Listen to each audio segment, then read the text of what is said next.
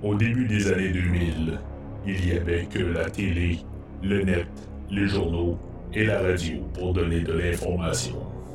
Ensuite, les podcasts sont apparus. On a par la suite trouvé qu'il y en avait trop. Pourquoi?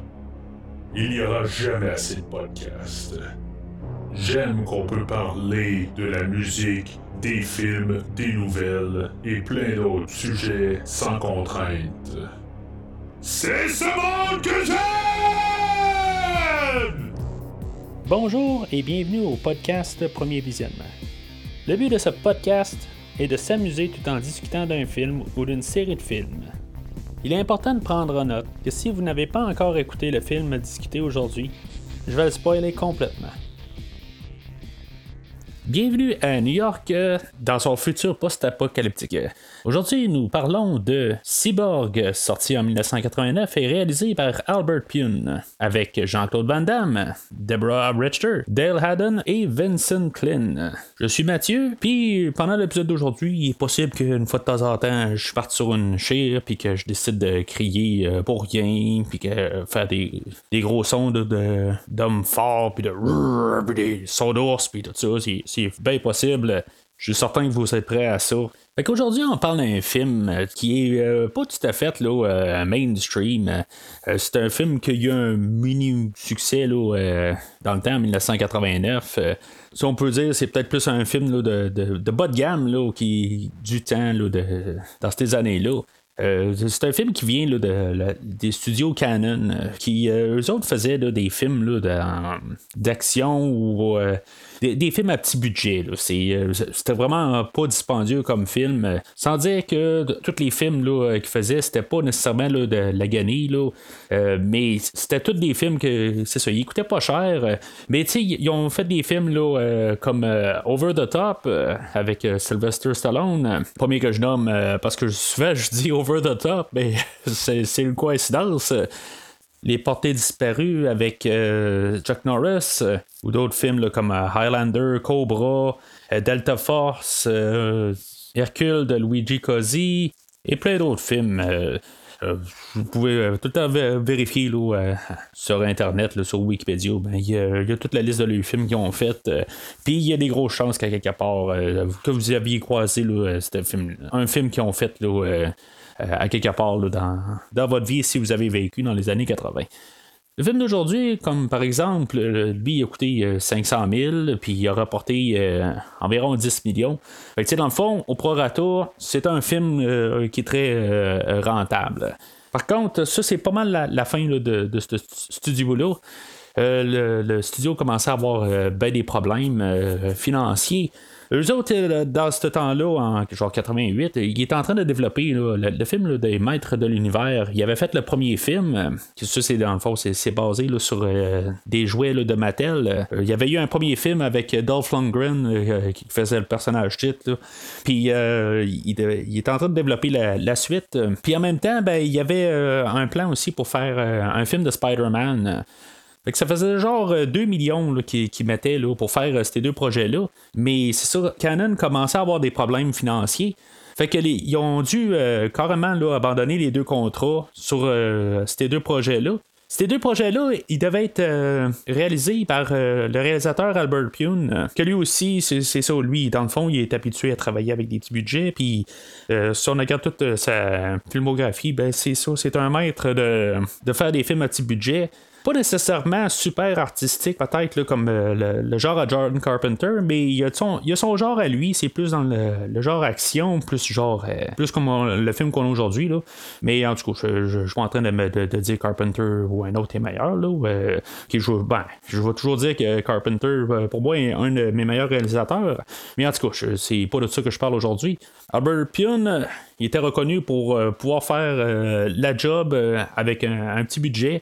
C'est ça qu'il faisait là, depuis plusieurs années, puis c'est ce qu'il a continué à faire là, pendant plusieurs années après. C'est un réalisateur qui était là, depuis 6-7 ans, puis qui a réussi à continuer là, sa job là, pour genre une vingtaine d'années après, en faisant environ une totale là, d'une trentaine de films.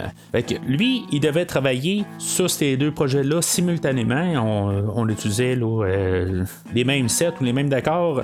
Je sais pas exactement, c'est pas vraiment là, décrit là, dans toutes les sources que j'ai essayé de fouiller, là, essayé de trouver là, exactement comment il allait procéder, mais c'est ça. Ils ont perdu, là, dans le fond, là, les contrats là, pour faire les deux films là, que j'ai nommés de Spider-Man puis de Maître de l'Univers. Fait que là, ils arrivent à Cannon Film avec le problème de... Ils ont déjà dépensé 2 millions. Ils ont vraiment beaucoup de problèmes financiers. Qu'est-ce qu'ils font avec... Qu'est-ce qu'ils ont déjà construit puis les costumes qu'ils ont déjà fait. Qu'est-ce qu'ils font avec ça? Avec Albert Pyun, il avait une petite idée, dans le fond. Il a pris une fin de semaine puis il a pris, dans le fond, ses idées un peu, puis il a écrit ça rapide. Il a tout remixé, dans le fond, une histoire, puis incorporé, là, tout, dans le fond, ce qu'il y avait déjà de créé pour les deux films. Fait que ça a donné là, un peu le film d'aujourd'hui. Cannon Film venait de faire le film de Bloodsport qui mettait en vedette Jean-Claude Van Damme. Van Damme, c'était une étoile montante dans ce temps-là. Aujourd'hui, dans le fond, on le connaît à cause des films qu'il a fait là, dans les débuts 90.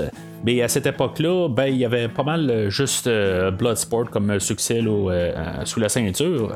Avec ce succès-là, il y avait un nouvel acteur qui pouvait travailler avec, puis qui pouvait rapporter de l'argent. Puis, fait qu'ils ont quand même offert plusieurs projets là, qu'ils pouvaient faire, dont Delta Force 2 ou Ninja Américain 3, puis Cyborg.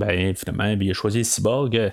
Remarquez que Delta Force, c'était un film là, qui était avec Chuck Norris. Chuck Norris qui faisait aussi des films là, pour la Cannon. Lui, c'est dans le fond, bien reconnu là, pour avoir aidé beaucoup là, au succès là, de Jean-Claude Van Damme là, pour que, dans le fond, il soit reconnu. Là, il a travaillé avec Chuck Norris, ils sont devenus 20 copains les deux. Et ça l'a aidé beaucoup là, pour propulser Van Damme. Je sais pas si, mettons, son choix là, s'est fait par le fait que Delta Force 1 était avec Chuck Norris, puis que, dans le fond, il ne voulait pas succéder à Chuck Norris, ou carrément là, commencer là, avec une nouvelle franchise en guillemets, au lieu de prendre une série qui est déjà établie là, avec d'autres acteurs. Personnellement, je pense qu'il a fait le meilleur choix là, point de vue carrière là, à place de juste prendre un flambeau à quelqu'un, il peut partir là, sur des nouvelles bases, lui. Puis je veux dire, il fait l'univers à Van Damme au lieu de faire l'univers à Chuck Norris, puis essayer là, d'incorporer Van Damme là-dedans. Fait que je pense qu'il a fait le meilleur choix là-dedans. Van Damme ne sera pas vraiment un grand fan là, du film d'aujourd'hui, sauf que, comme j'ai dit plus tôt, ça va avoir aidé un peu là, avec son début de carrière.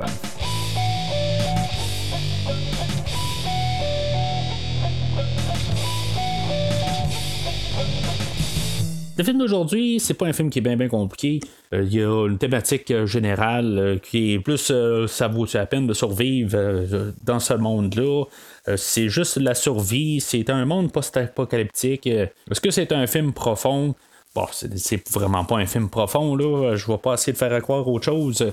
Mais c'est la thématique là, du film. Mais tu sais, vu pas mal dans la générale, c'est un film là, qui a vraiment un bon, un machin, une fille pour accompagner le bon gars, puis un MacGuffin. C'est nos 4 personnages qu'on a dans le film. C'est les seuls personnages qu'on a besoin d'avoir. Un MacGuffin, pour ceux qui sont pas habitués un peu avec le jargon, c'est juste avoir un objet là, qui sert à faire avancer l'histoire, dans le fond, là dans ce film-là, là, c'est le personnage là, de Pearl Prophet, là, qui est un cyborg là, qui doit promener là, des données là, d'une place à l'autre.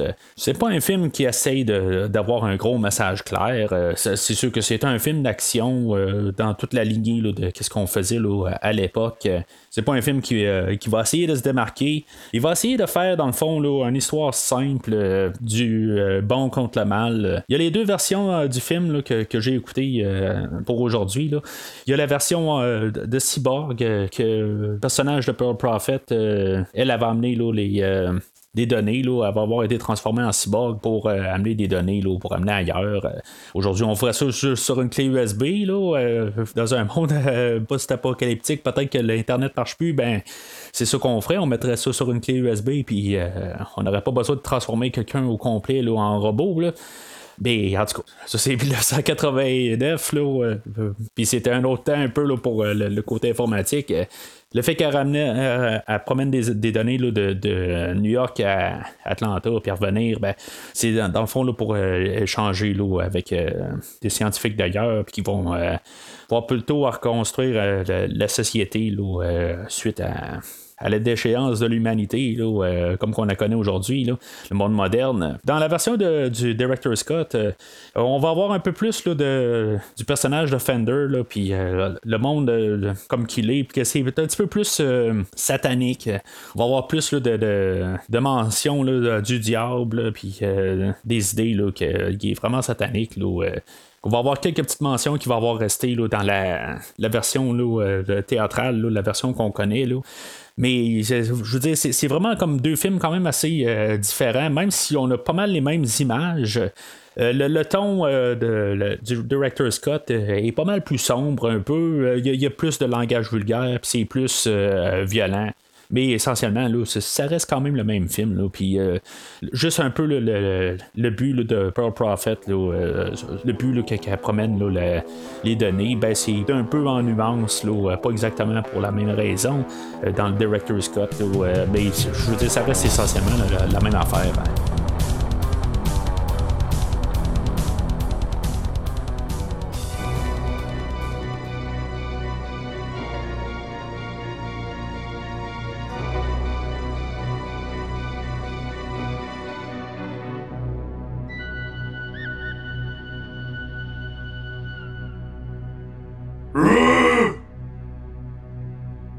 Comme j'ai dit plus tôt, le film, je l'ai écouté dans deux versions là, pour l'épisode d'aujourd'hui. Il y a la version Director Scott, puis la version originale normale. Les deux versions se trouvent là, légalement. Là, on peut les avoir en Blu-ray, puis c'est des choses qui sont commercialement disponibles. C'est juste que pour la version Director Scott, il faut faire venir d'Allemagne, là, mais en tout cas, faut croire que ça me tentait là, d'avoir ce film-là là, dans une autre version. Mais c'est ça. Comme j'ai dit tantôt, ben ça apporte quelque chose de différent. Le montage est un petit peu différent, mais en gros, là, c'est pas mal là, le même scénario. Mis à part qu'il y a des petites affaires là, qui ne sont pas placées exactement aux mêmes places. Là, puis le déroulement n'est pas exactement pareil, mais vraiment là, le fil conducteur, là, c'est pas mal le même film. Ce qu'il faut savoir, par contre, si, mettons, quelqu'un serait intéressé à voir le Director Scott, puis de l'importer de l'Allemagne, là, il n'est pas en allemand, là, juste pour vous le dire, là, il y a juste des sous-titres, là, puis il a juste été fabriqué là-bas, là, mais il est en anglais. Mais ce qu'il faut savoir, c'est que même s'il est en Blu-ray, ils ont utilisé un négatif d'une copie VHS du film, de la coupure là, de Albert Pyun. Ils ont utilisé une version VHS là, de ce qu'il y avait. Puis, quand, dans le fond, on a les scènes qui sont déjà là, dans le film régulier, ben c'est intercoupé, fait qu'il y a souvent comme un fling-flang entre la version VHS puis la version Blu-ray, fait que des fois ça clash, mais en même temps ça nous montre la version, tu sais, qu'est-ce qui a été rajouté, ça l'aide au visuel. En bonus, quand même, sur le Blu-ray, on peut avoir accès là, à vraiment la version VHS, là, puis tout ce qu'elle a de l'air, là, c'est sûr que c'est un film qui a été magané, là, c'est une vieille version. Là. Mais si vous avez une petite télé, pas trop grosse, là, pas une télé trop moderne, puis pouvoir écouter sur son Blu-ray sur une vieille télé, ben ça paraît quasiment pas. Exercice que j'ai déjà fait là, il y a une couple d'années, puis c'est un petit peu plus fluide. Là. C'est sûr que sur une télé là, plus moderne, à haute définition, ça va jurer un peu plus. Mais si vous avez encore voir votre vieille télé là, d'il y a 15 ans, 20 ans, c'est peut-être là, la meilleure manière là, de garder là, la version Director's Cut. Autre chose qu'il y a de différent, là, majeur et très majeur, avec les deux versions, c'est la musique du film. La musique de Kevin Basinson dans l'original, elle se retrouve vraiment pas là, dans le Director's Cut. Albert Pyun, dans le fond, il voulait un gars qui fasse la musique. C'était une autre personne qui voulait là, pour faire ce film-là. Tony Reparati, puis c'est ça qu'on entend là, tout le long du version Director. Le problème, c'est qu'il n'y a pas vraiment de mix. C'est comme la trame de musique, là, elle joue tout le long, puis elle n'est pas comme synchronisée avec ce qui se passe avec l'écran. C'est comme si l'artiste a juste fait de la musique, puis ils ont pesé sur play, puis c'est ça qui joue tout le long. C'est comme, il y a une scène d'action, il y a comme un son pour faire la scène d'action. C'est pas mauvais en soi, comme la musique est correcte. C'est juste que ça fait pas tout à fait, ça clash beaucoup là, avec ce qui se passe à l'écran, parce que c'est pas écrit vraiment pour qu'est-ce qui se passe à l'écran. Fait que c'est sûr que ça rend un peu là, la manière d'écouter le film, là, c'est un petit peu difficile, puis ça l'aide pas.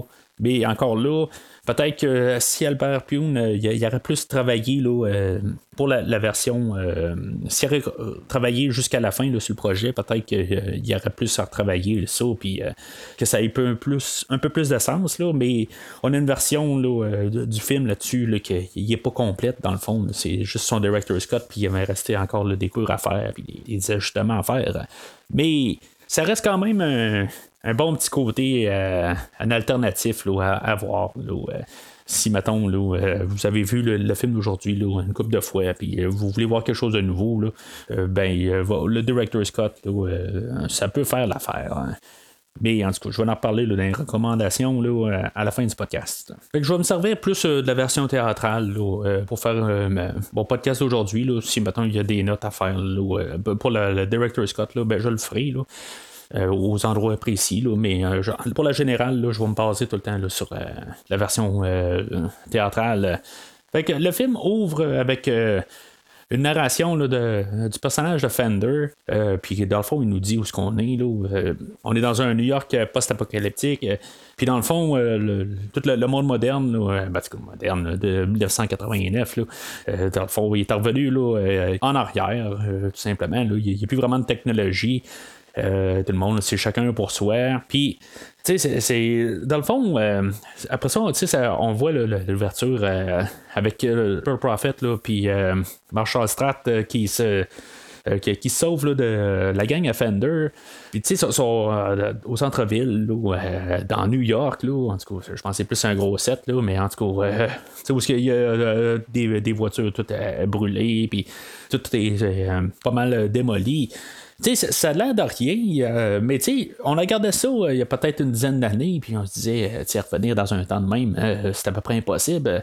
C'est sûr qu'on a eu là, comme des émissions comme Walking Dead, puis tout ce genre de films ou émissions-là qui nous ont montré tous des mondes là, post-apocalyptiques là, depuis le temps, puis comment que dans le fond, on peut comme quasiment revenir en arrière suite une bactérie ou des guerres, ou peu importe la raison. Là. Aujourd'hui, on est encore dans la période là, du coronavirus, puis ça fait comme repenser un peu là, quand on regarde le film, on peut quasiment se dire qu'ils vont parler de la peste là, dans le film, mais tu sais, c'est comme un peu dans le même principe là, que ce qui se passe un peu avec le coronavirus. Je pense pas qu'avec le coronavirus, on va se ramasser un monde de même, mais c'est comme on peut un peu comme quasiment se dire là, que ça peut être suite à ça là, dans un monde alternatif. Parce que c'est sûr que la peste n'est pas le coronavirus. Là. Mettons que le coronavirus, on a plus de chances de s'en survivre. Là, mais en tout cas. Fait que, tu sais, vous m'entendez dire depuis le début, là, Fender, Marshall Strat, Pearl Prophet. Pour ceux qui sont musiciens là, d'entre vous, qui connaissez un peu là, certains instruments de musique, je sais pas si vous avez remarqué, on parle de Fender, le méchant, c'est, je veux dire, Fender des guitares, Marshall Strat, je veux dire, les Marshall, les amplificateurs, Strat, ben, Fender Stratocaster, c'est toutes des dons, dans le fond, là, qui ont rapport avec l'univers là, des instruments de musique. C'est quand même assez drôle, là, quand on regarde le générique de fin, là, on est quasiment capable de voir plein d'affaires. Puis en même temps, ben, c'est sûr que je dis les noms, mais il y a des noms là-dedans là, qui sont même pas prononcés là, dans tout le film, ou qui sont prononcés là, juste une fois, là, puis assez rapidement. Là, fait qu'on s'en rend pas vraiment compte. Il y a Fender qui dit pas mal tout le long du film, là, mais ça reste pas mal là, le seul nom là, qui est le plus visible. Là. Mais Marshall Strat, le gars là, qui protège Pearl Prophet, ben, je crois qu'il n'est même pas dit là, du tout là, du film. Là. Il faut regarder le générique là, pour le savoir. Là. Ce que je trouve un petit peu plate un peu, puis un peu difficile là, à suivre les personnages, ou même de s'identifier aux personnages quand on ne sait même pas leur nom. Mais encore là, les deux personnages qu'on a vraiment à savoir le nom, puis savoir c'est qui, ben, c'est le personnage de Gibson Rickenbacker même, que dans le fond on voit jamais on n'entend jamais le nom là, de Rickenbacker, là, mais c'est deux autres guitares qui sont mis ensemble pour faire un nom. Puis Defender, c'est quasiment les deux seuls noms qu'on a besoin de savoir. Mais ça reste quand même un choix intéressant là, d'avoir choisi de nommer tous ces personnages là, avec des noms là, d'instruments. Là. Puis qui rajoutent juste un peu là, de fantaisie ou juste de non-vraisemblance là, du monde qu'on est dedans. En tout cas, fait que ça prend pas genre 2 minutes là, pour qu'on se rende compte là, dans le fond là, de quel genre de film qu'on est dedans. On aime ça ou on n'aime pas ça, on le sait pas mal là. T'sais, avec la gang qui est poursuit, puis je veux dire, c'est un film de gros bras, il faut se le dire. C'est un film là, dans le fond que on dirait qu'on a juste des lutteurs à l'écran. Et puis c'est un film qui va fonctionner avec quasiment une mentalité là, qu'on aurait eu là, dans un scénario écrit là, par la WWE. Autrefois connu là, dans ce temps-là comme la WWF.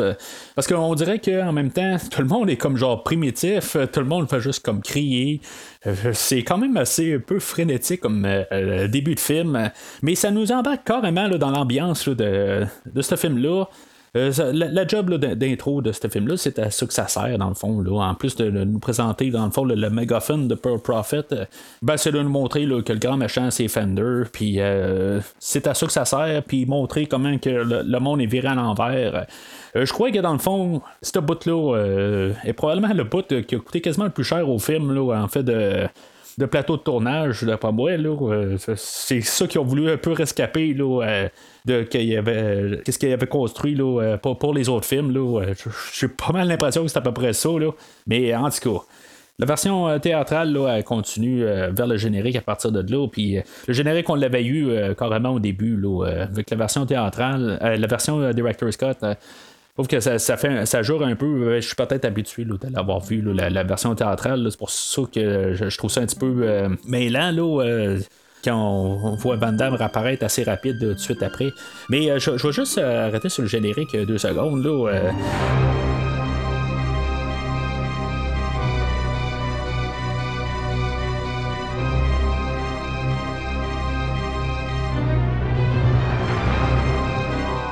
c'est un générique là, qui va un peu rappeler le générique de Terminator 2 où ce qu'on voyait tout un parc qui était en feu là, ben tu sais, je vous dis, c'est un peu la même affaire, c'est juste que ce film-là est sorti là, quelques années avant. Puis en même temps, ben, j'ai parlé un peu là, du compositeur tantôt, là, de Kevin Basinson. J'adore cette trame sonore-là. Je veux dire, c'est très 80, là, mais c'est juste comme, tu sais, il fait sa job. Okay? Je ne veux pas dire que c'est une des plus grandes trames sonores que j'ai entendues, mais c'est une trame sonore que je trouve qui fit bien avec le film, pour le film qu'on a aujourd'hui. Puis je le dis en même temps, ben, si quelqu'un a cette trame sonore-là, puis qui voudra s'en débarrasser, puis peut-être pas à un prix de fou comme qu'on veut nous vendre sur Internet, mais avec un prix raisonnable ou avec une entente ou quelque chose de même, et rentrer en communication avec moi, je suis preneur, je suis bien intéressé, c'est juste que ça me tente pas de dépenser des centaines de dollars pour la trame sonore, mais je veux dire, je serais preneur pour avoir cette trame sonore-là, la rajouter à ma collection. Fait qu'après le générique, ben c'est ça, on a l'intro là, de Gibson Rickenbacker, le personnage joué là, par Jean-Claude Van Damme.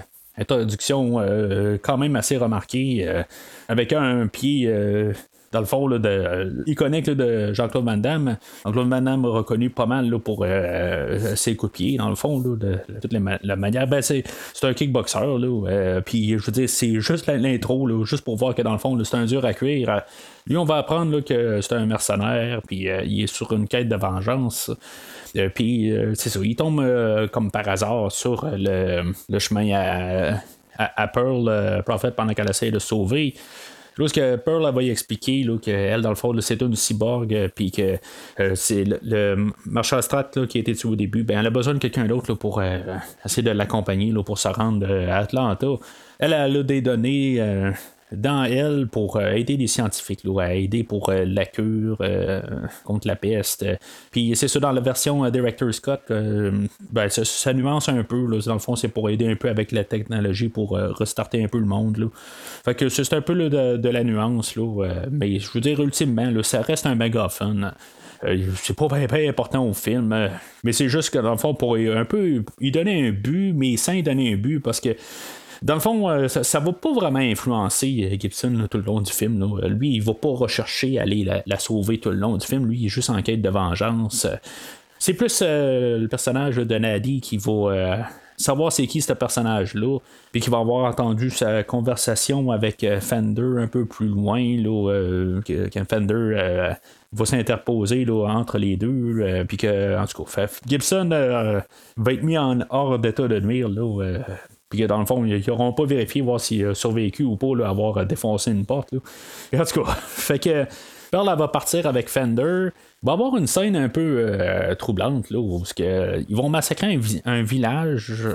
Mais c'est un village, c'est une famille, en tout cas, je veux dire, tout est en feu.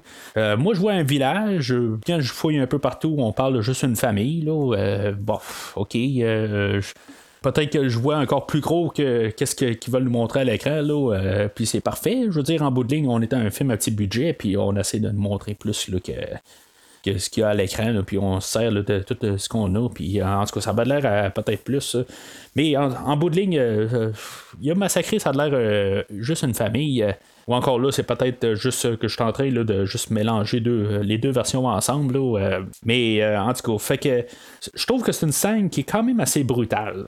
Tu sais, je veux dire, on avait vu là, la décapitation là, de Marshall Strat au début. Là, ben, on l'a vu, en tout cas, on a vu le résultat. Mais en tout cas, je veux dire, le Fender là, qui casse le cou là, de la femme, là, puis je veux dire qu'il sac un coup là, de bâton en face de l'autre. C'est pas nécessairement super visuel, mais tu sais, on comprend qu'est-ce qui s'est passé là, puis je veux dire c'est quand même brutal. Puis tu sais, dans le fond, il faut juste rajouter dans le fond là, au personnage de Fender, voir comment qu'il est méchant, puis je veux dire c'est le méchant ultime, puis qui pense juste à tuer, puis à le satanisme là, puis tu sais, ben je dis satanisme là, à cause du Director Scott là, mais en bout de ligne là, tu sais, il pense juste à la mort, puis tu sais, je veux dire juste le chaos là, tu sais, ça reste juste une caricature. C'est il n'y a pas le genre de nuance là, il n'y a pas de place où ce que qui va avoir un peu un état grisâtre un peu là, puis voir qu'il peut-être qu'il va un peu trop là, tu sais, je veux dire c'est juste le méchant ultime là. Puis c'est correct que je suis capable de vivre avec ça, c'est ça qu'on veut nous présenter comme film. Mais ce qui me faisait peur un peu là, à la première fois là, que j'écoutais peut-être le Director Scott, c'est que je voulais peut-être pas avoir un excédent là, de satanisme à quelque part, là. Genre rituel là, qui apparaissent là, dans une scène coupée. Là, c'était un peu ma peur à quelque part. Puis là, c'est correct, ça apparaît pas. Là, ça reste juste du verbal là, sans plus. Il n'y a pas là, de sacrifice à rien. Là, ça reste là, le même film essentiellement, là, mais en tout cas. Fait qu'ils vont embarquer sur leur bateau, puis c'est encore là, du paradage là, de muscles, là, puis de. Je veux dire, c'est comme s'ils sont sur le bateau, là, puis la seule affaire qu'ils pensent, là, c'est encore tout tué, puis je veux dire, ils sont tous en train de déguiser le couteau, puis ils sont juste comme prêts à débarquer comme tous des sauvages, puis en tout cas, c'est. Je trouve ça hilarant à voir. Tu sais, qu'il y a vraiment du monde qui sont juste comme mindés de même. Puis c'est vraiment caricatural. Puis c'est filmé d'un côté caricatural. Puis on aime ou on n'aime pas ça. Tu sais, on a eu juste l'intro avant le générique pour savoir si on aimait le film ou on n'aimait pas le film. C'est juste, on étend dans le fond tout cet univers-là par la suite du film. Mais on nous a donné nos bases en 2 minutes. Puis, tu sais, je veux dire, c'est comme fait en caricature pour simplifier les choses. Puis ça reste simple. Tu sais, je veux dire, un enfant de 10 ans, il peut comprendre la totalité. Si c'est pas un enfant de 5 ans, il peut comprendre le film assez facilement. C'est peut-être pas un film nécessairement pour un enfant de 5 ans, mais encore là, j'ai vu ce film-là, je devais avoir même pas 10 ans, fait que ça m'a pas affecté du tout avec la violence. Je veux dire, c'est des affaires qui étaient dans le général, dans la culture de ce temps-là. Fait que version théâtrale, tout le moins, était accessible pas mal à tout le monde. Mis à part un peu les côtés brutaux au début du film. Je dis pas que c'est un film de famille. Je vois pas genre la femme, le mari et les 2 enfants et le chien s'assiedent devant le téléviseur pour écouter ce film-là. Mais je veux dire, c'est un film qui est quand même accessible pour ses paramètres. On va avoir le personnage de Nady qui va apparaître des décombres je vais appeler le village, parce que moi je vois un village qui est passé au massacre. Puis que Gibson, il faut juste comme dans le fond se défendre. C'est quasiment une chance que dans le fond il a pris autre chose, qu'il l'a pas tué sur place, qu'il s'est rendu compte que c'était une fille. Faut croire que je veux dire, dans le fond c'est un monde qui est tellement de gros bras, puis c'est un monde très masculin. Fait que on voit une fille, je veux dire c'est pas une menace. Fait que lui, dans le fond, il va juste se rassurer qu'elle n'est pas morte, puis pas ça pour partir de son bord. Elle va avoir entendu que Pearl pouvait apporter la cure ou arranger un peu l'univers qui sont dedans. Puis, dans le fond, elle, son but, ça va être de s'arranger, que Pearl elle se rende à Atlanta. Elle va suivre Gibson. C'est là qu'on va avoir aussi un peu comme un peu le thème d'espoir, le thème de qu'est-ce que l'univers qu'il est. On voit un peu des gens qui vivent dans ce monde-là. Ça vient un petit peu de nulle part, un peu. C'est comme où ce qu'il est exactement. Ils vont se ramasser dans un genre de bar. Puis, en tout cas, pour que César Gibson va parler avec le barman, puis il va jaser avec. Ils vont nous expliquer un peu où ce qu'on est, puis où ce qu'il va aller. Dans le fond, c'est vraiment un peu un discours qui est quand même un peu pivot sur le film. Mais je veux dire, c'est quasiment la seule information qu'on a, puis que ça va propulser le film.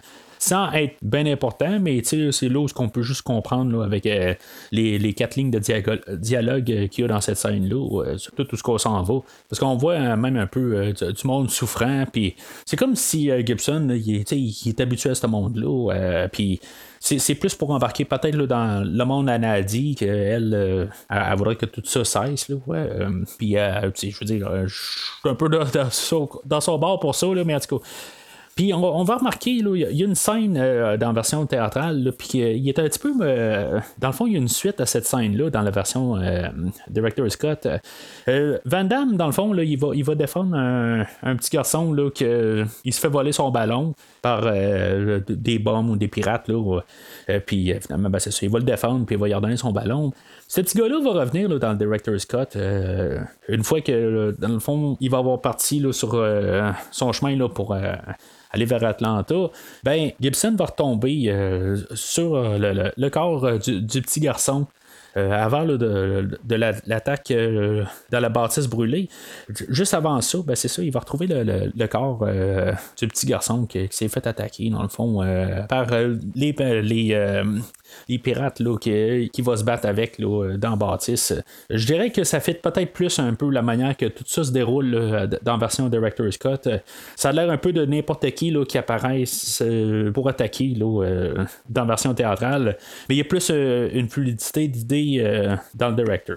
Mais encore là, c'est un monde où ce que tu peux te faire attaquer n'importe quand par n'importe qui. Fait que je veux dire, c'est quand même logique là, dans la version théâtrale. Là. Puis en théorie, ben, on n'avait pas besoin là, d'avoir d'explication, là, de savoir c'était qui. Ça peut être juste n'importe qui, carrément.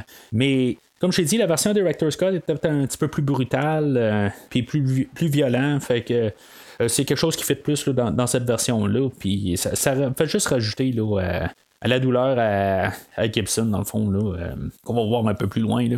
Fait que c'est pas mal la première grosse scène d'action dans la bâtisse brûlée. On va voir que Nady, tu sais, je veux dire, honnêtement, je suis pas trop fan nécessairement là, du personnage. Je sais pas si c'est l'actrice ou quoi. Je veux dire, elle fit pas vraiment, parce qu'en bout de ligne, elle sert à rien. Tu sais, c'est pas elle qui va même aider Gibson là, dans tout le film. À chaque fois qu'elle va être là pour l'action, elle n'a pas vraiment quelque chose à montrer. C'est pas une actrice qui a déjà fait des films d'action avant. Elle va en faire plus tard dans sa carrière, mais à partir de là, je veux dire, elle est pas à l'aise, puis on peut remarquer que c'est juste tout le temps des coupures là, fait juste pour qu'elle ait de l'air à faire quelque chose, mais en bout de ligne, là, elle n'est pas capable. Là, puis c'est plate, parce que c'est un film qui est un peu basé là-dessus, de l'action, puis montrer comment qu'il faut se défendre, puis elle n'a pas ces capacités-là.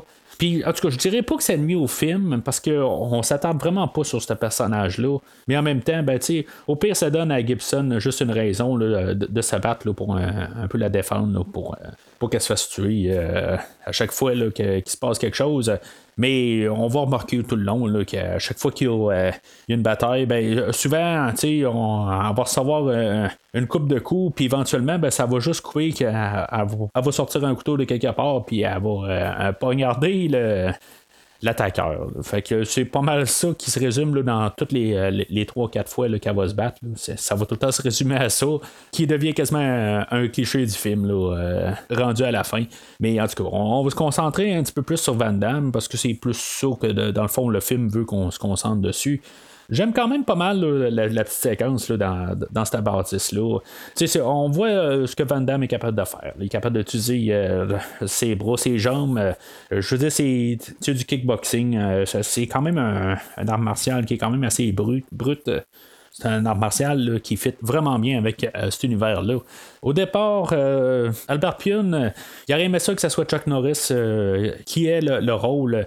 Il va dire que, dans le fond, il a dû tout réécrire un peu là, le personnage là, pour le mettre un peu plus jeune. Là. Chuck Norris commençait à avoir un petit peu plus d'âge là, que Van Damme à ce temps-là. Fait que tout a été un peu adapté là, pour Jean-Claude Van Damme. Honnêtement, je veux dire, j'aime bien Chuck Norris aussi là, pour qu'est-ce qu'il y a à faire. Puis je le verrais aussi là, à faire ce film-là. Ça serait pas mal dans ses cordes, mais c'est ça, on a Van Damme, puis il fait bien l'affaire. J'aime quand même toutes les choses qu'il y a sur lui, là, comme pour se défendre. T'sais, il y a un pic dans son pied, quelque chose qui est dans le fond tiré là, de James Bond de 1963, Bon baiser de Russie. Je sais pas si c'est apparu avant, là, mais en tout cas, moi, je pense que c'est là, parce que je me rappelle là, le plus vieux d'avoir vu un pic dans une botte.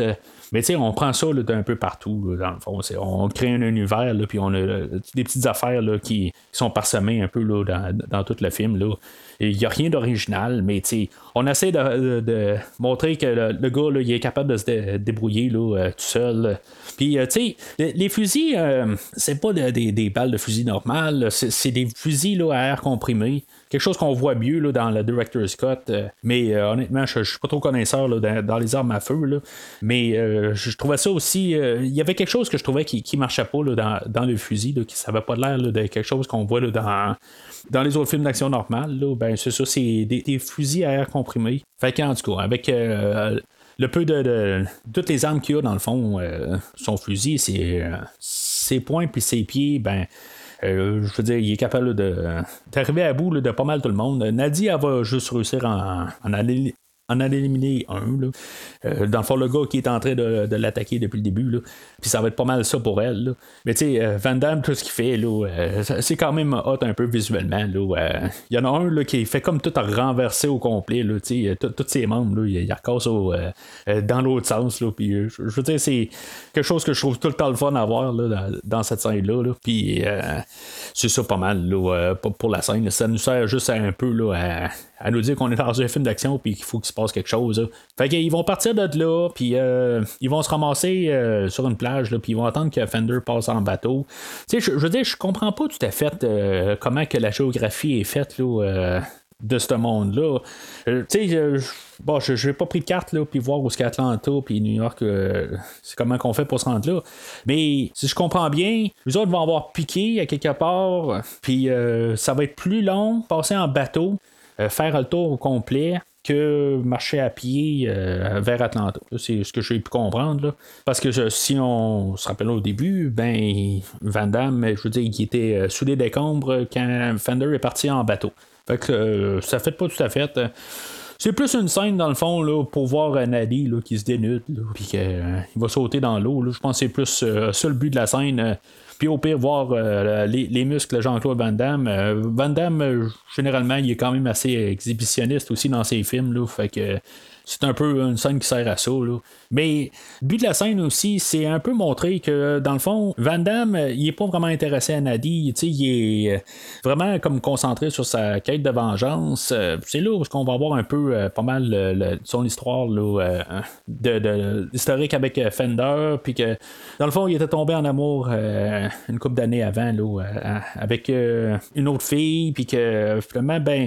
elle s'est fait tuer avec elle puis sa sœur puis son petit frère. Ils se sont fait tuer par Fender puis dans le fond Van Damme est en quête de vengeance là-dessus. Lui il avait raccroché dans le fond là, sa job de mercenaire. Je sais pas si tu peux vraiment lâcher ta job. Tu sais si tu peux vraiment là, raccrocher là, dans ce genre de monde là. Mais je pense que c'est plus pour dire là, que il avait un peu trouvé la paix intérieure puis que finalement ben, il s'est fait tout arracher ça là, par Fender puis ça gagne, puis rendu là ben, il est encore fidèle ou son âme est encore fidèle puis tu sais, je veux dire, il voit rien d'autre là, dans sa vie là, que de vouloir avoir vengeance. Ce qui est quand même, d'un côté, là, on a vu pas mal tout ce qu'il y a à voir là, de Nady. Mais le fait là, qu'il ne couche pas avec et qu'il reste quand même concentré sur sa quête de vengeance, je trouve que ça rajoute quand même quelque chose un peu différent là, dans ce genre de film-là. Parce que c'est un film que normalement, il aurait probablement exploité ça un petit peu plus normalement. T'sais, je veux dire, on aurait probablement vu une grosse scène, plus de sexe là, dans cet endroit-là. Si ça avait été un autre film, mais on a gardé ça quand même juste assez simpliste. On a montré ce qu'on a montré, puis... on n'a pas mis plus qu'il n'aurait peut-être même pas fité avec le personnage. Parce que, tu sais, Van Damme, je veux dire, il va en faire d'autres films où il est sur des vengeances, puis en bout de ligue, il va arrêter là, sur une autre fille quelque part, puis finalement, ben, tu sais, il est quasiment en amour autant avec la fille du film que finalement sa quête. Puis la quête originale de Van Damme, ou peu importe l'acteur là, ou le héros du film, ben que ça va paraître quasiment comme une histoire de second plan là, pour le personnage là, rendu à la fin du film là, en tout cas. C'est une petite note de même là, mais je me dis que ça montre un peu là, la persévérance là, du personnage de Van Damme là, pour ce film-là. Fait que là, Fender les a comme devancés.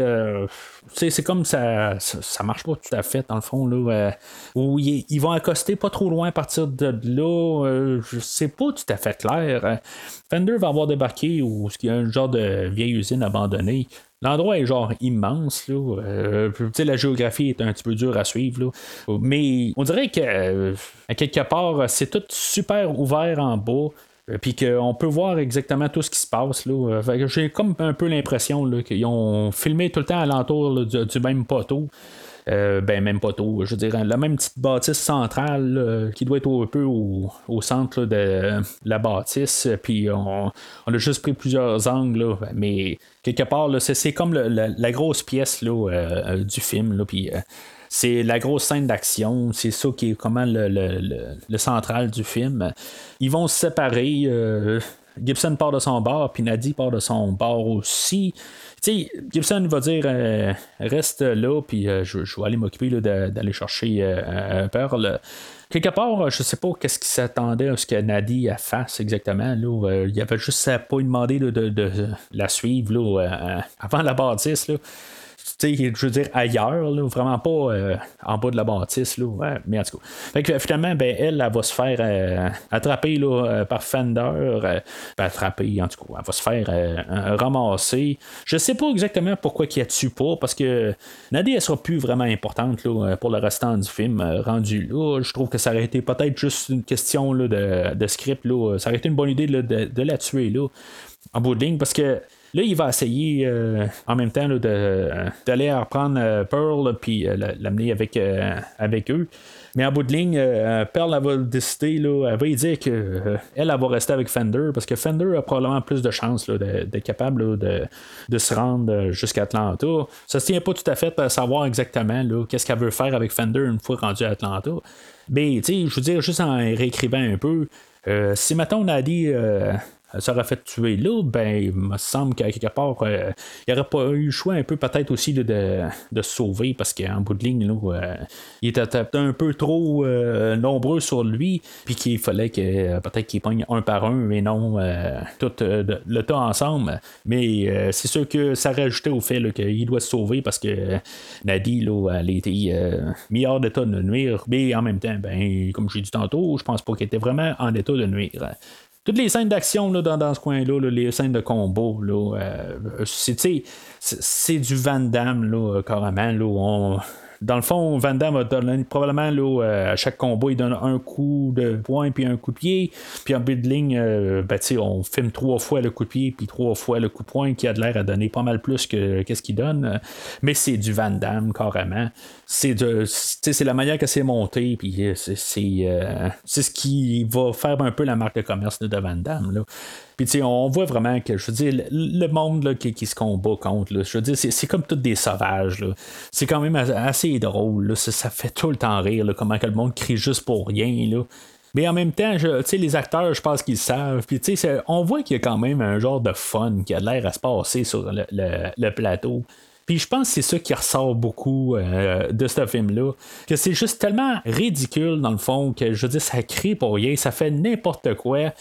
Les acteurs ont l'air tout nonchalants un peu, puis je pense que on le ressent quand on l'écoute en tant que téléspectateur. Puis s'il n'y avait pas cette petite touche-là, je crois que ça pourrait devenir un film qui devient très plat rendu là, puis qui serait dur à écouter. Mais je trouve que juste en voyant comment que les acteurs ont l'air assez amusés sur le plateau, que ça devient juste drôle. C'est caricatural, comme je dis depuis tantôt.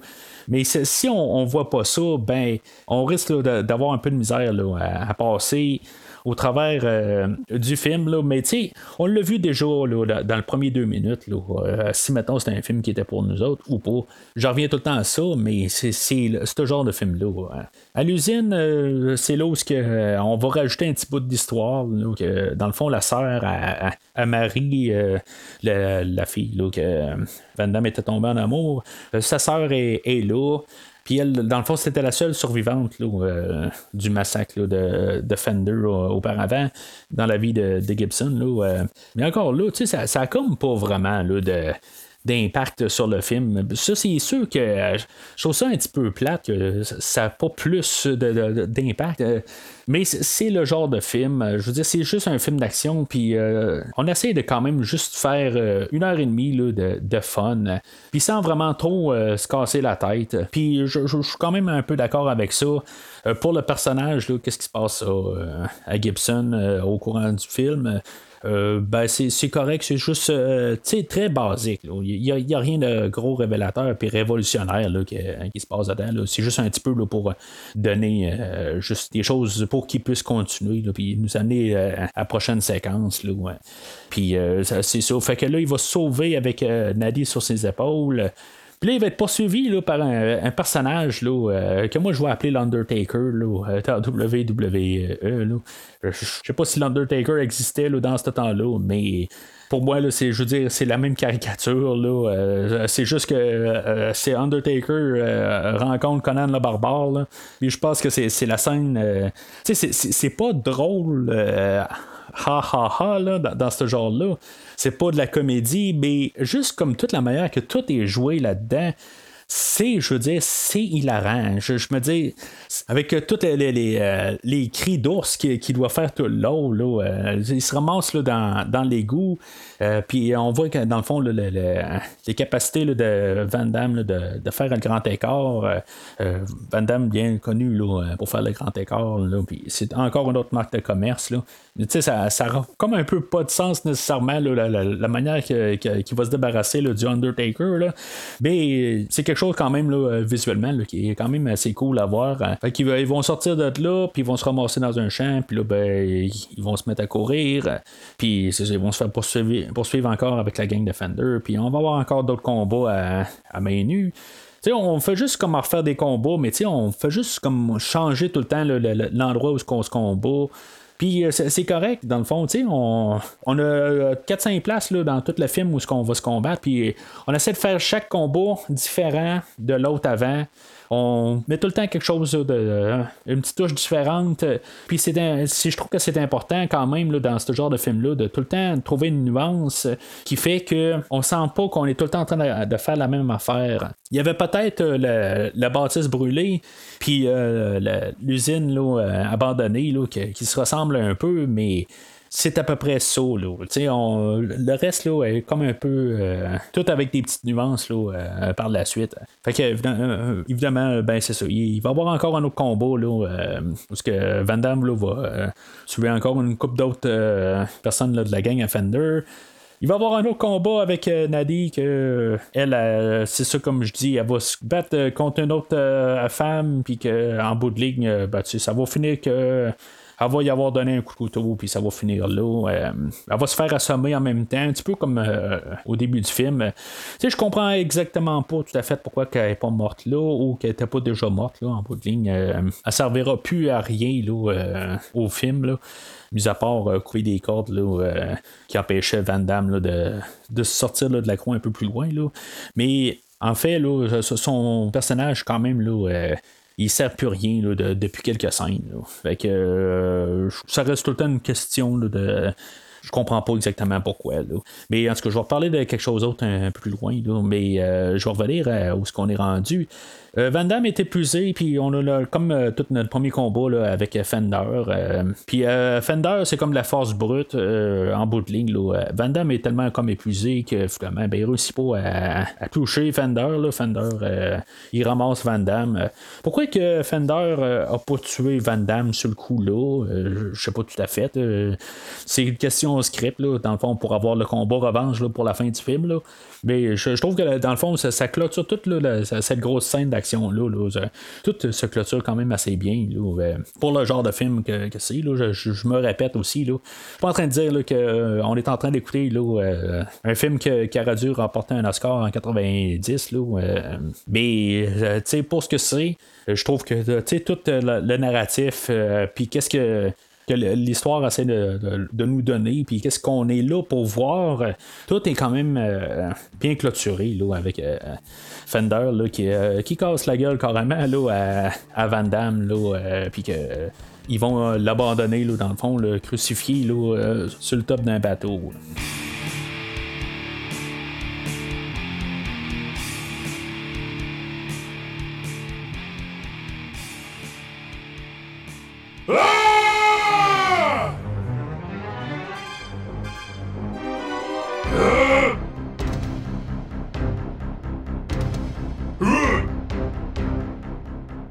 Van Damme, il va être crucifié sur un bateau. Dans le fond, il va penser à tout son cheminement là, jusqu'à là.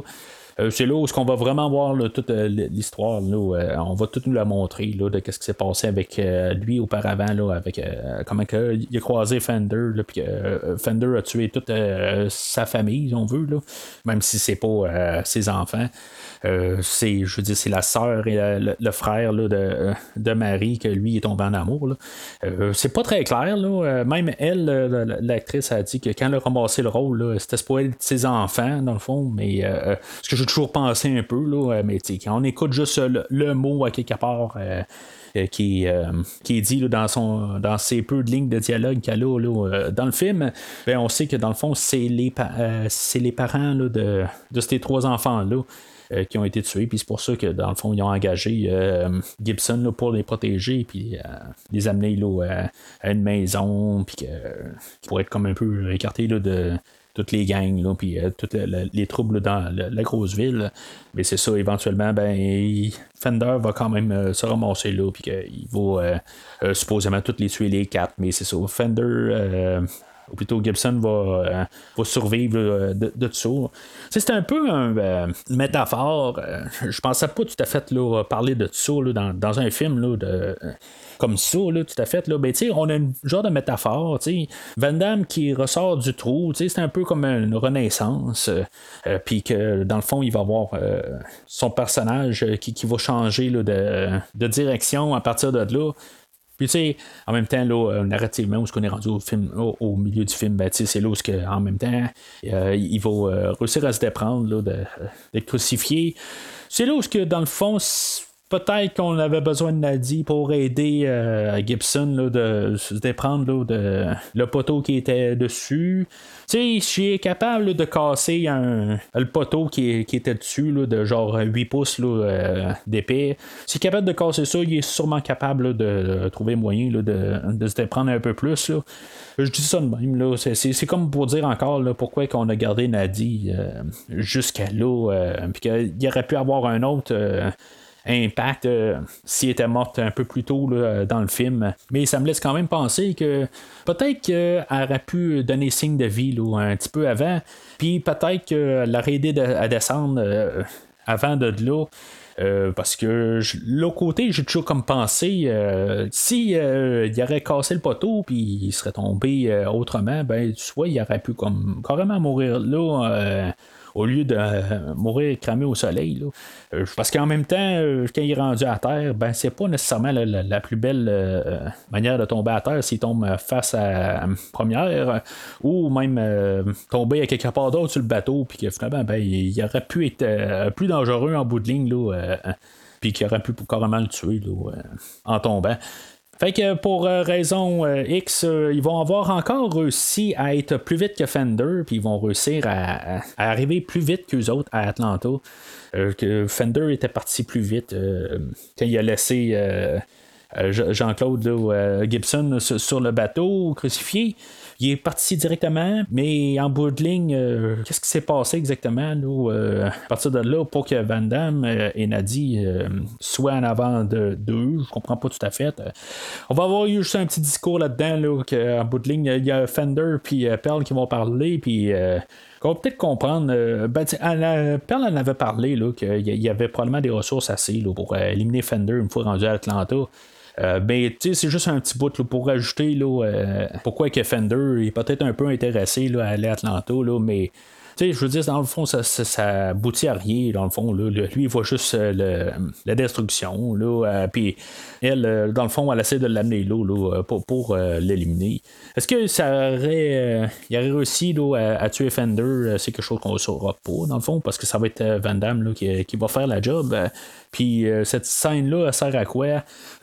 Juste quasiment là, à donner un peu un calme avant la tempête. Là. La tempête qui est, dans le fond, une tempête de pluie qu'on a pour le restant du film. Encore une fois, ben, c'est le combat final. Ben, on essaie de changer un peu la manière qu'on présente le combat.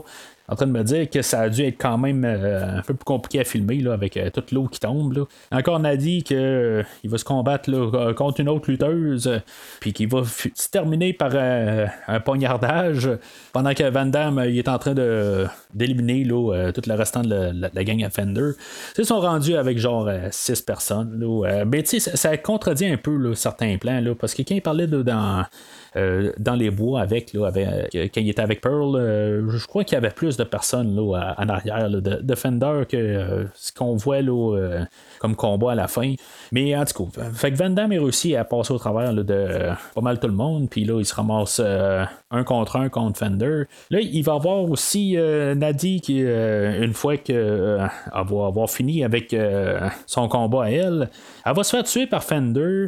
Je sais pas, je trouve que pour le tout, s'il était décédé au milieu du film, ça aurait eu peut-être un petit peu d'impact, on aurait compris pourquoi aussi en même temps, Van Damme était, il avait de la haine encore à continuer en plus de Marie, ben il y avait Nady à rajouter là-dessus, puis en même temps, ben tu sais, Nady elle voulait aller sauver Pearl, puis Van Damme aurait pu comme prendre ce flambeau-là, puis ça aurait pu en rajouter en plus. Là, quand elle meurt à la fin, il n'y a pas vraiment là, d'impact. Je trouve que c'était un mauvais choix. Mais encore là, comme je dis depuis le début du film, je n'ai pas vraiment là, d'attachement au personnage de Nady. Là. Puis le film, là, on dirait qu'il ne veut pas du tout là, qu'on ait un attachement. Là. Puis il va y avoir aussi là, le personnage là, de Hayley, là, qui était la sœur à Marie, qu'elle va virer de bord au courant du combo. Là, que, finalement, là, elle va virer sur le bord à Van Damme. Là, elle va avoir cliqué un peu plus tôt là, que c'était la personne là, qui les avait aidés à sortir de la ville. Là. Puis en tout cas, on va voir c'était qui le personnage de Van Damme. Là, puis finalement, elle va, dans le fond, sauver un peu Van Damme là, de se faire massacrer. Puis c'est ça. Dans le fond, c'était pas vraiment nécessaire de rajouter ça. Là. Elle aurait pu mourir au début ou elle aurait pu pas revenir. Là, ça aurait peut-être rajouté encore quelque chose. Là. Parce qu'en bout de ligne, là, ça paraît comme tout... rebooter un peu. C'est sûr que ça l'aide un peu au personnage là, de Gibson, là, d'un peu peut-être revoir un peu un semblant là, de la vie qu'il y avait avant. Là, que finalement, là, Marie n'est peut-être pas comme totalement morte, en guillemets. Là, mais en tout cas, fait que il va avoir comme une fausse mort à Fender, parce que lui, il va s'avoir fait poignarder carrément au cœur, mais il va avoir survécu à ça.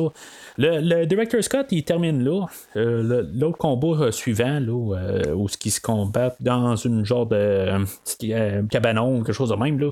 Il n'existe pas là, dans le Director Scott, mais ça sert juste à comme un peu à remonter là, l'adrénaline là, pour qu'on casse la gueule un peu à Fender, qu'on n'avait pas vraiment vu là, depuis le début du film, c'est un peu là, le moment héroïque, là, un peu là, ce qu'on peut dire, yes, enfin, notre héros est en train là, de gagner, tu sais.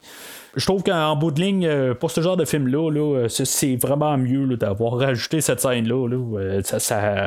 Ça finit à plat quand on n'a pas cette scène-là. C'est pas grand-chose, c'est 1 minute et demie, mais je trouve que c'est bien important là, pour juste un peu clôturer, là, puis ça paraît pas bâclé à la fin. Parce que c'est ça, la scène suivante, ben, il ramène Pearl à New York. C'est comme elle a fait sa mission, elle l'a accomplie. Dans la version Director Scott, on va comme un peu comprendre que dans le fond, Pearl, leur plan n'était pas si bon que ça en bout de ligne.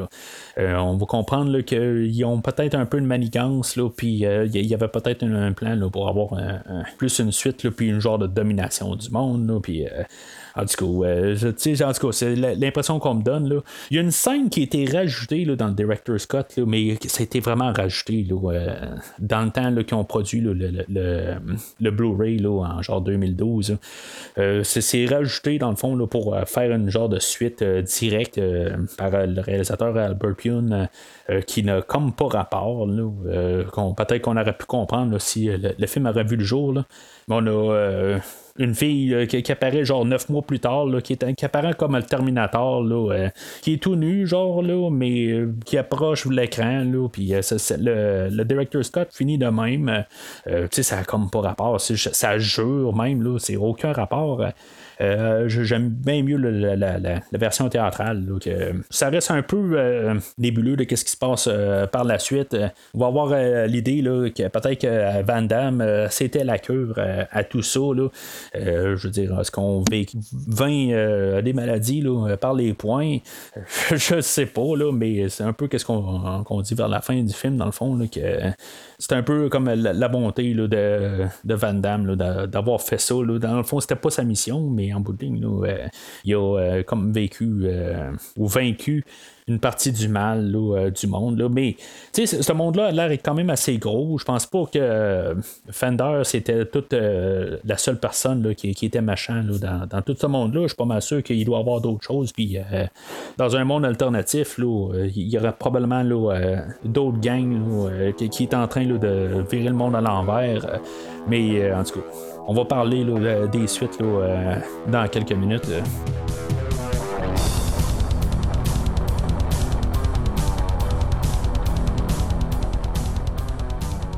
En conclusion, il faut comprendre que c'est pas un film qui est grandiose. C'est pas un film qui a vraiment des grosses idées profondes. L'idée profonde, là, c'est de faire un film de divertissement pour 1h26 minutes. Moi, honnêtement, je vais l'endosser, le film, mais pour ce qu'il est. T'sais, c'est pas un film que, je vais dire, c'est un film, un must. T'sais, qu'il faut vraiment le voir pour comprendre tout.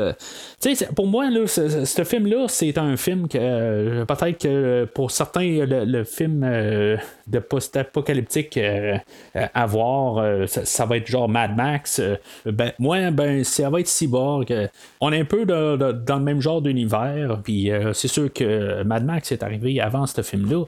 Puis il a pas mal été probablement inspiré pas mal aussi par Mad Max, mais avant de réussir à voir Mad Max, moi j'ai vu Cyborg.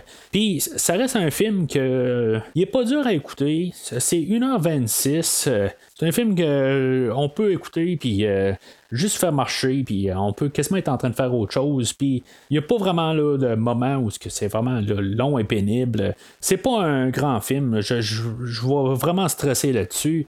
Il y a des films qui étaient meilleurs, si on veut, que j'ai pas donné mon endossement, je vais l'avouer, sauf que ce film-là, il prend vraiment ses côtés négatifs, puis, tu sais, comme les acteurs, il n'y a personne qui est vraiment un bon acteur là-dedans.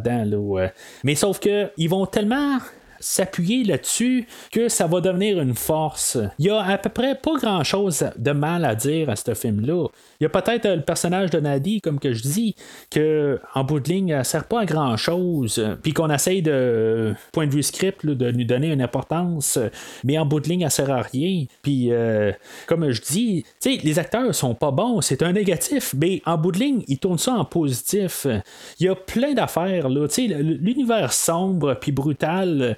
J'aime beaucoup quand même là, l'univers, puis que la manière qu'il est fait, c'est très caricatural. C'est pas comique, mais c'est la manière que c'est démontré, c'est fou, c'est frénétique, c'est très gros bras. Mais tu sais, on s'en sert tellement en extrême que ça devient vraiment un côté positif pour le film. Fait que oui, je l'endosse grandement.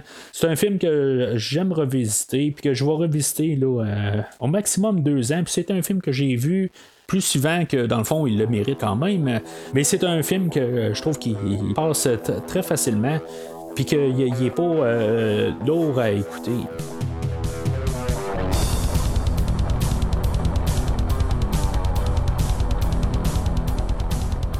En 1993, il y a une compagnie de production qui s'appelle Trimark qui a ramassé les droits là, de Cyborg, puis qui a produit 2 suites. On a le film là, de Cyborg 2 qui était comme le premier film d'action à Angelina Jolie. Elle a fait genre 2 rôles avant, là, mais c'est probablement le premier rôle là, qu'elle a comme rôle principal. C'est avec Angelina Jolie, Elias Koteas, Billy Drago, puis Jack Palance. Même si ça porte un nom Cyborg, ça n'a rien à voir avec le film de 89. Le seul lien qu'ils veulent lui mettre, c'est qu'au début du film, on voit comme des flashbacks de ce qui s'est passé avant, là, genre 50 ans avant. Ce film-là va arriver à se passer dans le futur de Cyborg. Dans le fond, il se passe un peu plus tard. C'est comme si le monde s'est reconstruit par la suite. Puis il y a eu une guerre de cyborgs à partir de là, qu'on a juste construit des cyborgs, puis c'est rendu plus du marchandage là, dans ce domaine-là. Bon, est-ce qu'il y en avait avant là, dans le film original? C'est possible, là, en tout cas. On ne va pas là, dans ces détails-là. C'est juste que le film ne semble vraiment pas être connecté avec le film original. Là. Je veux dire, il y a un bout où on voit juste des flashbacks de Van Damme, de Fender, puis de Pearl. Puis que Angelina Jolie, là-dedans, elle joue un cyborg... que dans le fond, il a été construit pour infiltrer une compagnie là, de je sais pas trop quoi tout à fait, mais elle a été faite pour infiltrer cette compagnie-là pour arriver aux hauts dirigeants puis exploser là, dans leur bureau. Puis elle prend conscience de ça. Elle a son entraîneur, parce que les cyborgs ont des entraîneurs là-dedans, ça a l'air. Elias Koteas, qui fait le personnage de Colt, elle fait comme tomber un peu en amour avec. Faut comme un peu tout laisser passer les choses. Elle va se sauver parce que c'est ça, elle va être au courant de ça. Puis il y a le personnage de Jack Palance, que lui c'est un autre cyborg, que lui s'est comme révolté contre le système, mais que lui il apparaît là, au travers des téléviseurs. Là. C'est dans le futur, mais ils ont comme encore des vieilles télé là-dedans. Là. Puis il apparaît sur tous les moniteurs un peu partout, puis il va les guider. Pour sortir de là. Hein. Puis là-dedans, il va être poursuivi par un autre cyborg comme chasseur de primes, joué par Billy Drago. Puis c'est un petit peu chat et la souris. Il y a un autre cyborg qui vient là, de la compagnie inverse, qui va pogner une fois Angelina Jolie, qui s'appelle Case Reese. C'est un hommage à Kyle Reese de Terminator 2, le Reese. Case, elle va se faire pogner par Chen, c'est un cyborg de la compagnie inverse, comme j'ai dit. Puis elle va la programmer pour que finalement, elle va être comme désamorcée dans le fond. Éventuellement, il va y avoir quelques combats au travers du film. Là. C'est toute Angelina Jolie qui fait la plupart des combats. À part pas mal le dernier combo, parce que dans le fond, ils sont sur un quai, puis c'est dans le fond pour payer leur droit de passage là, pour pouvoir prendre le bateau, puis se sauver, genre en Afrique. Puis ça va être Elias Koteas, puis le personnage de Billy Drago qui vont se battre ensemble. Là. C'est un petit peu n'importe quoi comme film. Là. Ça va finir, bien sûr, là, ils vécurent heureux et eurent aucun enfant, dans le fond, parce qu'elle, c'est une cyborg. Mais c'est vraiment le dernier plan là, où on voit Elias Koteas qui a genre 60 ans de plus là. Puis elle meurt avec elle meurt pas avec lui, mais il genre sur son lit de mort là, puis ça finit de même là. C'est une histoire d'amour en bout de ligne là. Ce que j'aime un peu, c'est juste l'esprit corporatif là-dedans là, puis l'argent, c'est juste on construit quelque chose pour dominer le monde là. C'est un peu ridicule là.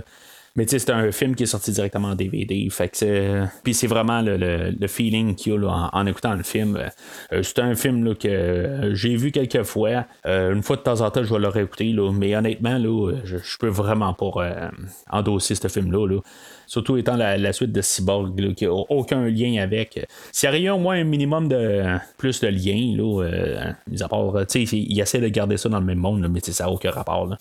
Si ça pouvait plus se tenir là, dans le même monde, puis il aurait pu avoir plus une suite, il aurait peut-être eu plus de plaisir.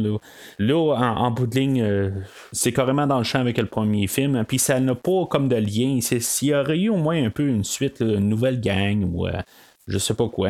Là, c'est comme si le monde est reparti, puis là, il y a autre chose qui s'est passé suite au cyborg. Tu sais, faut pas oublier que le film original, il devait s'appeler Slinger.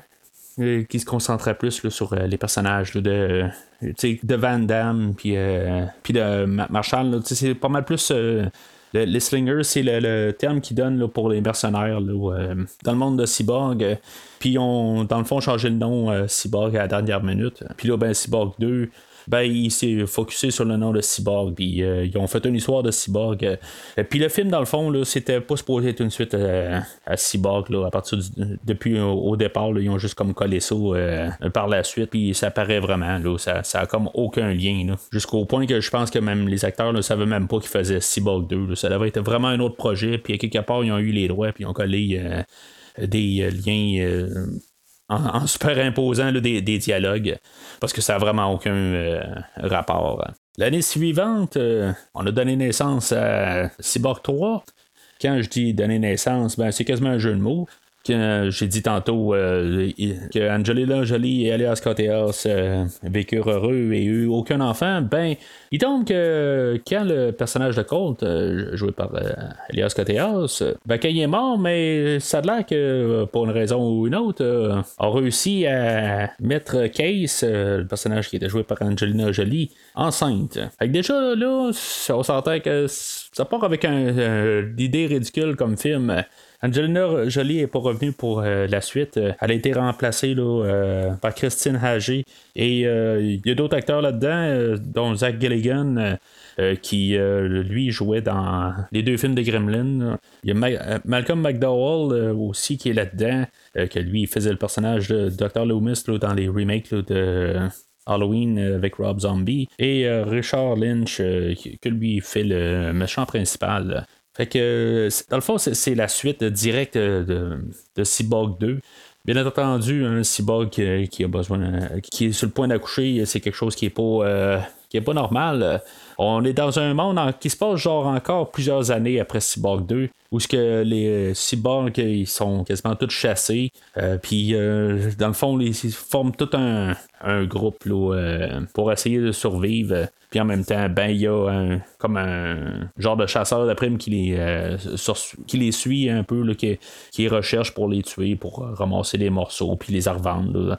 Si la tête d'affiche inclut Malcolm McDowell comme point de vente, Malcolm McDowell apparaît pour à peu près 2 minutes dans tout le film, puis c'est au début, puis c'est tout. Le film revient un peu aux sources de Cyborg 1 d'un côté, où ce qu'on est plus dans le désert, il y a plus d'endroits vides, ça a l'air plus un peu là, d'un Mad Max, un peu là, parce qu'il y a des voitures dans ce film-là, contrairement au premier film, là, mais honnêtement, là, un peu comme Cyborg 2, ça vaut pas la peine, là. C'est carrément là, autre chose. Enfin, en tant que franchise, là, le 2 et le 3 là, sont partis dans une autre direction. Puis même comme film en soi, ces deux films-là n'ont absolument rien à apporter. Je dirais que j'étais un petit peu étonné là, quand je viens de réécouter là, le Cyborg 3. Il était pas aussi pire que je pensais qu'il était. Mais honnêtement, je pense pas que c'est un film que je vais revisiter là, dans les prochaines années. Je dirais que je sens que Cyborg 2 Cyborg 3 a un peu plus là, de cœur en arrière. C'est un petit peu plus ridicule comme film, c'est sûr, avec le personnage de Case là, qui est enceinte là. Puis, je veux dire, dans le fond, c'est son utérus, si on veut, là, qui est dans une genre de petite capsule dans son corps. Là, c'est un peu ridicule. Là, puis on peut promener le bébé là-dedans. Elle n'a même pas besoin de l'avoir dans elle. Là. Fait que, en tout cas, c'est un peu ridicule comme idée. Mais si on enlève un peu juste cette partie-là, le film est quand même pas si pire là, pour le calibre de film qu'il est, mais ça reste encore un rouge. Là, j'ai vraiment aucune recommandation là, pour Cyborg 2 et 3. Il y a environ 5 ans, Albert Pyun, qui faisait le Cyborg original, est revenu dans la franchise. Il a filmé un film là, qui était un prequel au film de Cyborg. Dans le fond, ça avait servi là, du Director Scott là, de Cyborg pour un peu booster là, l'intérêt pour ce film-là. Cyborg Dark Rift, après ça, il a changé de nom, c'est devenu Cyborg Rise of the Slingers. Il a travaillé dessus, mais Albert Pyun, il est devenu malade. Il y a une maladie là, de démence. Puis même si le film est tout filmé, il paraît que ce film-là ne sortira pas, malheureusement. Je sais pas à quel point il restait comme travail à faire dessus, mais il a abandonné, là, trop malade. Alors, ce film-là ne devrait pas voir le jour, à moins que quelqu'un lui succède. Sauf ce qui rentre en contradiction, c'est que quelques années plus tard, il y a peut-être 2 ans, il s'est mis à travailler sur un nouveau film de Cyborg. Ça, je comprends pas tout à fait. Le film là, de Cyborg Rise of the Flesh Eaters. Rendu là, je comprends pas pourquoi que l'autre film là, n'est pas terminé. Parce que c'est vraiment un projet à part, c'est vraiment d'autres acteurs. Dans le film là, de Rise of the Slingers, on voyait des personnages vraiment là, qui c'est pas les mêmes acteurs, mais au moins on voyait le personnage de Mary qui était la femme là, que Gibson là, avait perdue. L'acteur qu'il faisait Fender revenait. On avait Sacha Mitchell, il est plus ou moins connu à cause de la série Kickboxer qui avait succédé à Van Damme. C'était avec lui aussi. Ça avait l'air quand même un film là, qui avait l'air d'être quand même dans la continuité originale, mais finalement, on verra pas ça. Là, on a un autre film, tout recasté au complet, que je sais pas exactement s'il va être sorti aussi. Fait que C'est quand même un peu nébuleux là, pour l'avenir de cette franchise-là. Honnêtement, autant que j'aime le premier film, j'en ai pas mal à rien à foutre là, de tout ce qui se passe avec. Là, je me rends compte que quand même, c'est le film original, le petit bijou en guillemets là-dedans. Puis qu'est-ce qu'on a essayé de faire à part là, on n'est jamais capable de recapturer ce qu'on a trouvé dans l'original. Fait que c'est pas mal tout pour aujourd'hui. N'oubliez pas de commenter là, ce que vous voyez le podcast ou sur la page Facebook direct. Vous avez des commentaires. Si vous pouvez me voir sur Twitter, vous pouvez me suivre là-dessus. Vous pouvez suivre directement là, sur les applications que vous avez trouvé le podcast ou d'autres plateformes. C'est plus facile dans Spotify, iTunes, Podbean, Apple Podcast et Stitcher. Fait que jusqu'à la prochaine fois, qui sait, c'est peut-être le podcast La Cure pour ce monde.